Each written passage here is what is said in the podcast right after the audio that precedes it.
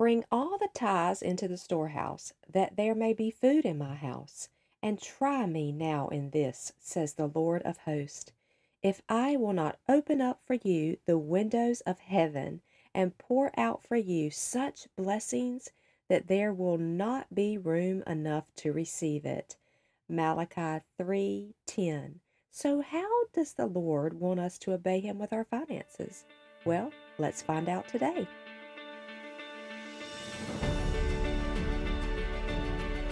Hey, friend, welcome to the Shattered into Beautiful podcast. I'm Jeannie Smith. If your heart is hurting, no matter what your circumstances are, there is only one healer. Through biblical content, I will teach you how to experience whole healing and soar into great purpose. So, let's get into today's show. Grab your favorite coffee, journal, and Bible. It's time to dig in and unwrap your gift. Hey, friends, this is Jeannie Smith. Welcome back to the show. Do you know that the obedience that you walk through with the Lord will open up many, many holy possibilities for you in your life? Tons of opportunities that you never knew were even stored up and available for you, and it's all through obedience. Every gift is a result of obedience. By obeying the Lord, it puts you in a position of prominence before Him. I remember Charles Stanley put it like this For some people, the key may be love, faith, or service. I want to tell you that the key to God's heart is obedience. Remember, I told you that I really believe that was the Lord's love language.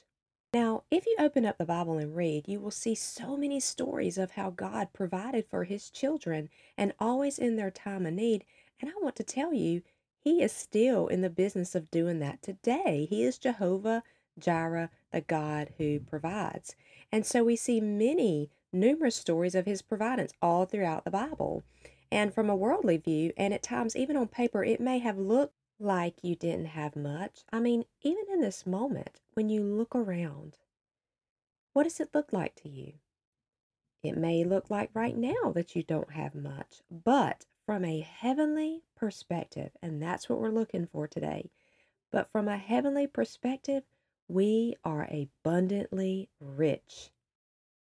I got to tell you, when it comes to the Lord providing for the ministry financially, I never honestly struggled with that. I always believed that God was going to provide.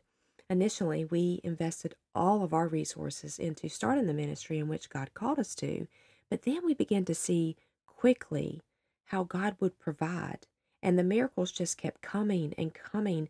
And I never had any hesitation about the Lord providing because I had watched his faithfulness so much.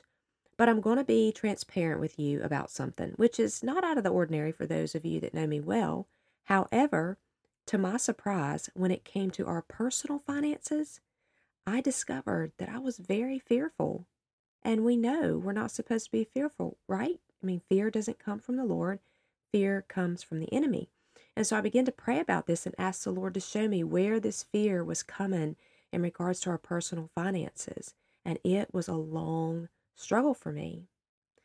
And he clearly showed me that it was from things from the past, struggles where we had not made some very wise decisions. And I can tell you that the foundation of all of it was not seeking God before making decisions. We made decisions based on what man would advise us to do, what we thought in our own mind and flesh that we thought we should be doing, and we never really sought God in some of those decisions. Now, to the defense of that, we were newly Christians. So we're not really, you know, we were not really mature in our faith and honestly hadn't really known and had been taught the value of how important it is to seek God in everything in your life. I mean, we knew to God, seek God in some things, but not to seek Him in everything, and certainly how we needed to seek Him in our finances. So, what began to happen was God had provided a wonderful job for my husband, and we had great financial security. I mean, we had more than enough. And even after I resigned and God moved me into full time ministry, and I knew that He was going to eventually move my husband in that route as well, but my husband continued to work. He continued to just do very, very well in his career, and his job provided enough financial security so that there was no other income needed for our family. However, when God began to answer that vision and that call and move my husband into full time ministry, it meant letting go of worldly security and depending completely on God for everything, for all of our resources. But it was a journey to get there. And I want to share one more story with you. I watched my family begin to really financially struggle. And the root of it for me was pride because I didn't want anyone to think that I was doing anything that I was doing in my ministry because of resources, because of finances. And of course, there had been some things said to me when I first stepped out that had triggered that in me. Things like, How much money are you making to do this? Or why are you and your husband dependent on the ministry for resources? Or where's the other income? Do you have other income coming in to take care of your family? And, you know, things of that nature. And it was just question after question. And I felt like I had to begin to defend myself. Well, I wasn't dependent on the ministry to provide for me, I was dependent on God to provide for me. And our heart and passion was so strong to be obedient to God and to serve in this ministry in which He had called us to. I mean, no one knew the struggles. No one fully knew the struggles and the sacrifices but God. And so, words like that and questions like that and having to go through that deeply hurt, you know?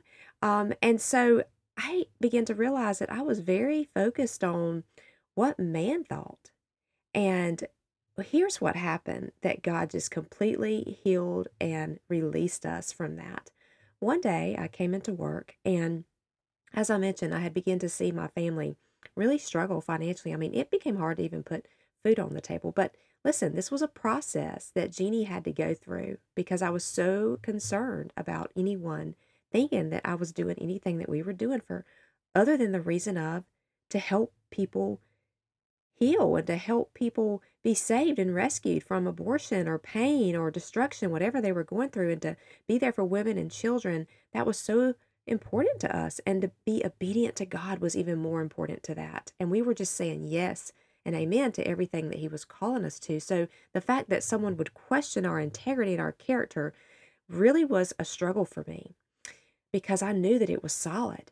And so I began to just press into the Lord and there was many many tears let me tell you one morning i walked into work and i walked into my office and i had this bag that i was carrying and I dropped my bag, and the handles on that bag were literally unraveling and falling apart.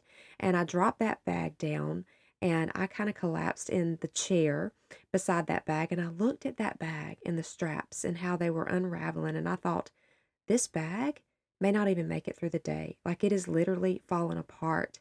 And then I began to think about me in regards to that bag. And I thought, I'm unraveling. My family's unraveling. And we're beginning to fall apart. And I'm like, Lord, is this what you called us to? Surely this is not what you called us to. And about that time, a prayer person, one of our prayer warriors, walked in and she said, Jeannie, how can I pray for you today? And I just didn't have it in me to tell her where my struggles were really coming from that day. But I was very tearful. And I said, You know, God knows. I just want you to pray for me and my family. And so she said, I absolutely will do it. She began to pray right then. And then she left the building and I went on about my day. Well, a few hours later, she come walking back into the building and I saw her walk down the hallway. She came back up the hallway and she said, I left something on your desk for you. And I said, okay. And I went on about my day. At the end of the day, I went back into my office, sat down, and was closing out my day. And I even almost forgot about her coming back in. And there that envelope was. It was purple, the color of royalty. And I opened up the envelope, and when I did, money fell out of the envelope right into my lap. And I said, Oh my goodness, what is this? And I looked up and I began to read the card, and it said, Jeannie, you are worthy of your wages. And it went on to say some other encouraging things as well. And she said, I am sowing seed into you, not the ministry, but into you. And I picked up the cash and I began to count it, and it was a thousand dollars. Well, that was so much money to me. and what that can mean for my family. I mean, I was going to get to go to the grocery store that day. And I'm really not making light of this, friends. This is where we were. And so I reached out to her on the way home and I called her up and I said, Please tell me about why you came in and left that envelope on my desk. And she said, Jeannie, when I left there praying for you that day and drove home, God told me to go into my closet and get the squirrel money that I had been stored away and to drive it right back to you and to give it to you and to sow seed into you. And she said, So that's what I did. I obeyed God. Now, her obedience rippled effect into me, something that would be life changing. And that was this I did not need to be worried about what man thought. I needed to only be concerned about what God thought. And God never called me to poverty. He called me to ministry and said that He would provide every step of the way. He has called us to life abundantly. And He was putting worth and value on me that day. Well, guess what? I went and bought some groceries. I went and bought a new bag, and everything in my life changed. And matter of fact, there is a great scripture in the Word of God that talks about this. And God took me to this scripture and He taught me so clearly the power of these words. And it's in Galatians 1, chapter 1, verse 10. Am I now trying to win the approval of human beings or of God? Or am I trying to please people? If I were still trying to please people, I would not be a servant of Christ. So, friends, we cannot serve man and Christ. We cannot serve the enemy or God. We have to be very clear on who we are called to serve. And if we choose God, there's an audience of one. So it really doesn't matter what man thinks. And so I began to release the approval of men that day. And this became profound in my life. I would keep this scripture up in my prayer room. I still refer to it today whenever triggers happen or someone says something because people will always question. You know, they will always question, but we have to measure that. We have to compare that to the Word of God. We live by the Word of God, not by man's opinions or man's thoughts. You know what? My Heavenly Father was proud to provide for me and my husband and my family through the ministry in which He called us to. And you know what? I became proud to receive it. The truth is, I was putting value and worth on everyone around me. However, I was not allowing God to put value on me, my husband, and my family. I was not receiving what He wanted to give me. So pride quickly turned into humility. The truth is, if I was going to hire someone to take my place, I would offer them a salary, right? Well, God had hired me, and He was offering me a salary. So these became some huge lessons in our life. And listen, I just want to tell you pray about everything in your life, everything. And we began to learn a huge lesson about honoring God and praying to God about our finances, as well as everything else the small details, the large details. Nothing is too small for God and nothing's too big for God. In regards to our finances, we now believed and understood that not only did God care about the finances of the ministry, but He absolutely cared about our personal finances as well. And He wanted to be the CEO of those too. So here's what we did we put a new practice in place for our family. Every pay period, we put it on the calendar that we would have a budget meeting. And we would sit down and we would start this meeting by praying Father God, thank you for these resources that you've given us. And we ask that you would direct our resources for your glory, that you would show us everything that you would want us to do with these resources. And we ask this in Jesus' name. Give us wisdom and clarity, Lord, over your kingdom finances. Amen. And then the first thing we would do is pay our tithes, put some away in savings, and then pay our bills. And can I just tell you that this faithful practice that we put in place change our finances? And there has been income that has come in that we didn't even know was coming in. There has been money just appear. Sometimes it seems like in our account, whoa, where did that come from? And there was a multiplication that seemed to be happening and taking place, financial blessings that would continue to just roll in. And here is why, friends, because of the scripture that I opened this whole episode up on, Malachi 3:10, bring all the tithes into the storehouse, that there may be food in my house, and try me now in this, says the Lord of hosts, if I will not open up for you the windows of heaven and pour out for you such blessings that there will not be room enough to receive it. So, friends, I encourage you to put some of those practices in place if you haven't already. You can trust God with your finances. You can trust God to take care of you. And you can trust God to obey Him and bring blessing as an outcome.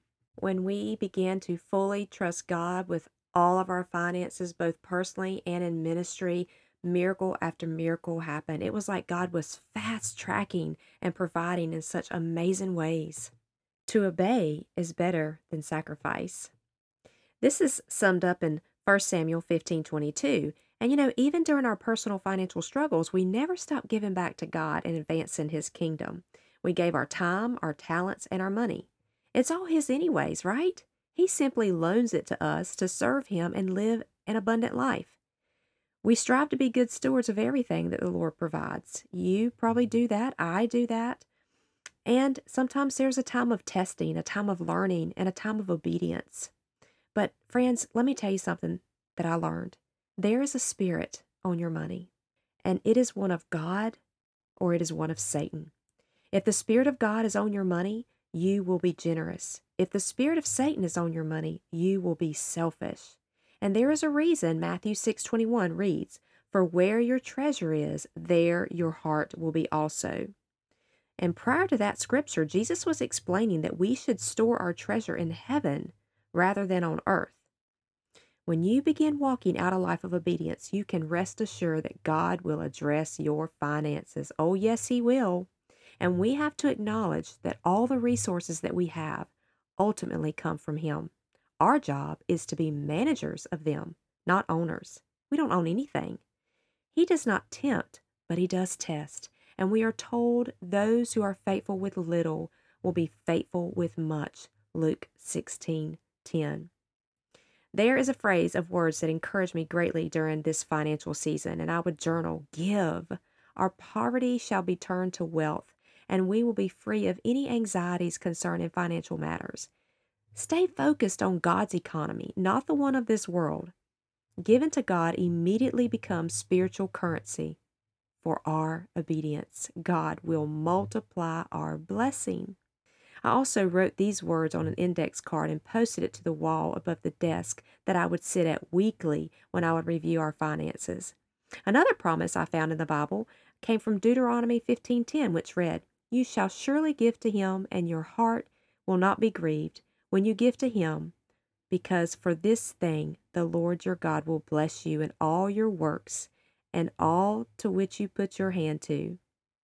And I can tell you, he has fulfilled his promises, and we sit in wonder every day of how much is left over week after week in both ministry and in our personal finances.